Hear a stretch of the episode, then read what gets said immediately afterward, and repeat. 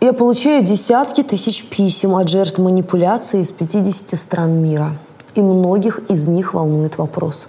Кто же их мучитель? Пикапер, психопат, нарцисс или перверзный нарцисс? На мой взгляд, жертвы концентрируют свое внимание не на том, так как я считаю, что совершенно не важно, кто он, намного важнее, что чувствуете вы и какие для вас последствия от поведения такого партнера. Последствия психологического насилия – это травмированная психика, тотально погруженная в страхи. А итог – уничтоженная самооценка, нервное истощение, проблемы со здоровьем, профессиональная деградация – и как результат прием антидепрессантов или алкоголя. Именно поэтому важно быть внимательнее и учиться доверять себе. Напомню вам, что у меня есть мое субъективное мнение. Я не разделяю в принципе манипуляторов на разные виды. Для меня они все так или иначе являются психопатами. С точки зрения психолога это непрофессионально, но я писатель, исследователь и считаю так.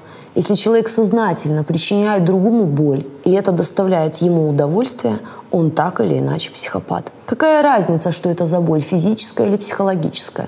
Кроме того, как показывает опыт, тот, кто в двадцать лет нарцисс, к пятидесяти уже становится абьюзером. Если бы мы называли манипулятора психопатом, а манипуляцию психологическим насилием, в мире было бы меньше жертв, потому что манипулятор звучит романтично, а психопат уже не так. Сегодня я поделюсь своим мнением, расскажу вам о том, что говорит о нарциссах профессиональные психологи и психотерапия, каким образом профессионалы диагностируют подобное расстройство. Правда в том, что нарциссов достаточно много в нашем обществе. Почему так произошло?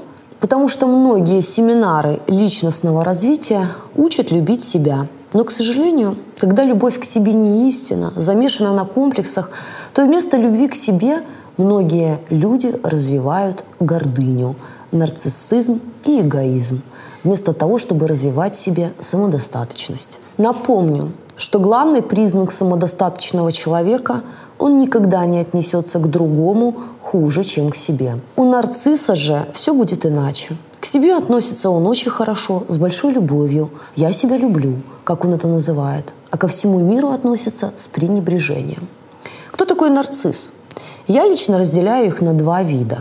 Первый вид, когда для нарцисса еще важно общественное мнение. И вторая форма, когда уже общественное мнение перестает иметь значение. Поэтому в первом случае вы видите нарцисса, который всего лишь сфокусирован на себе. А во втором случае вы увидите сфокусированного на себе, который безжалостно эксплуатирует других. Теперь поговорим о том, как диагностируют нарцисса психологи. Согласно классификации эм ка бэ пять, именно туда впервые было внесено нарциссическое расстройство личности как диагноз.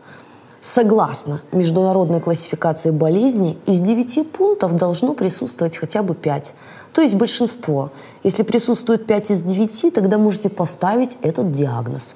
Не свойство характера, а именно диагноз. Приступим, а вы загибаете пальцы. Первое.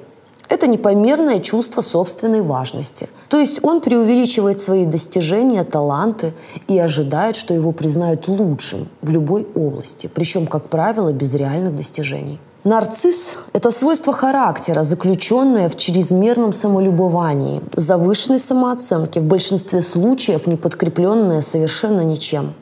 Получается, что нарцисса легко узнать в толпе по фразам «я великолепный», и он всегда говорит о себе и рассказывает, и какой он замечательный, хотя его никто об этом не спрашивает. Второе.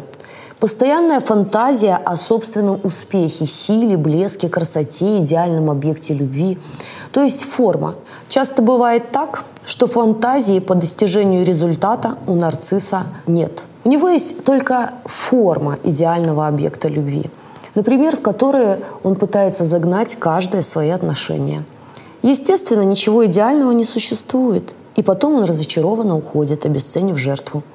Третье – вера в то, что он, она особенная, уникальная, достоин общества только лучших людей, самых богатых, высокопоставленных, известных. Четвертое – постоянная потребность в восхищении. Нарцисс всегда считает себя особенным, он не такой, как все. Грандиозное чувство значимости. Я супер-мега умный или супер-мега красивый, или у меня там какой-то сверхюмор. Он жаждет похвалы. И от этого хвалит себя сам, беспрерывно. Иногда от нарцисса вы можете услышать и другую фразу «у меня комплексы» или «я закомплексованный», «я полон страхов» или «я не уверен в себе». На самом деле он произносит их, чтобы его хвалили. «Похвалите меня, переубедите и расскажите, какой я замечательный». Вот чего он жаждет. Поэтому он способен использовать разные способы для того, чтобы получить желаемое. Пятое. Чувство, что ему все должны. То есть необоснованно высокие ожидания того, что такому-то человеку будут оказывать особые почести, исполнять его желания. То есть присутствует внутренняя претензия к миру в форме. Вы мне все должны, вы должны делать так, как я хочу.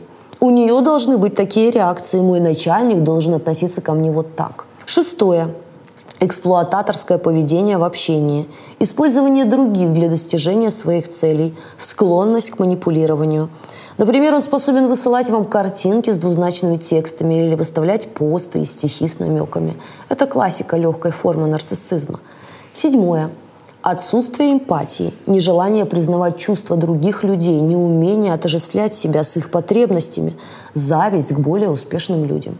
Отсутствие сопереживания, например, если он заболел, то вы должны заливать ему в рот бульон. Но если болеете вы, то ему это абсолютно безразлично. Расскажите нарциссу о своих проблемах, и вы его больше не увидите. То есть все, что вызывает у него напряжение, он удаляет из жизни, часто с помощью избегания. Вы заболели, он пропал, потеряли работу, его нет, и появляется он только тогда, когда у вас все хорошо.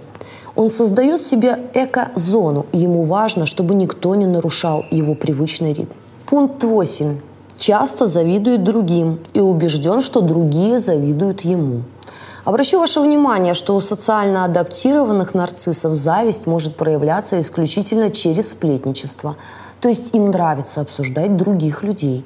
Они всегда в курсе всех событий, когда это касается общего окружения. Девятое качество – это демонстрация высокомерного и надменного поведения, взглядов или отношения к другим людям. Ему должны, а он никому. И есть десятый признак от меня – хрупкая самооценка. Нарциссы не приемлют никакой критики. То есть если вдруг вы ему скажете, что ты там в чем-то не прав или ты там не такой уж красивый, как ты думаешь, вы получите надутые губы, истерику или даже месть. Например, «а ты страшная корова» в ответ. И здесь всплывает еще одна важная деталь. Он жаждет похвалы, не приемлет критики, но сам не делает комплиментов, никогда не хвалит и критикует всех подряд. Почему? Потому что он воспринимает мир через призму «я самый великолепный» и других не вижу. Он действительно нас не видит. В моем восприятии нарцисс – это первая стадия, когда он сфокусирован на себе, но еще не пользуется своими жертвами. Как, скажем, это делает перверзный нарцисс. Нарцисс – это еще не психопат, но напомню, что практически каждый психопат так или иначе нарцисс. Напомню вам, что если из десяти признаков у вас есть хотя бы шесть, если человек проявляет системно все вышеперечисленные черты, он точно нарцисс. Никогда судите по одному признаку или одному случаю. Только системное поведение является показателем. Берегите себя, будьте бдительны, подписывайтесь на канал и ставьте «нравится». Помните о том, что, возможно, кому-то прямо сейчас нужна ваша помощь и это видео, а ваши рекомендации спасут тысячи. Благодарю вас за вас. Смотрите более подробное видео на эту тему по ссылке в описании к этому ролику.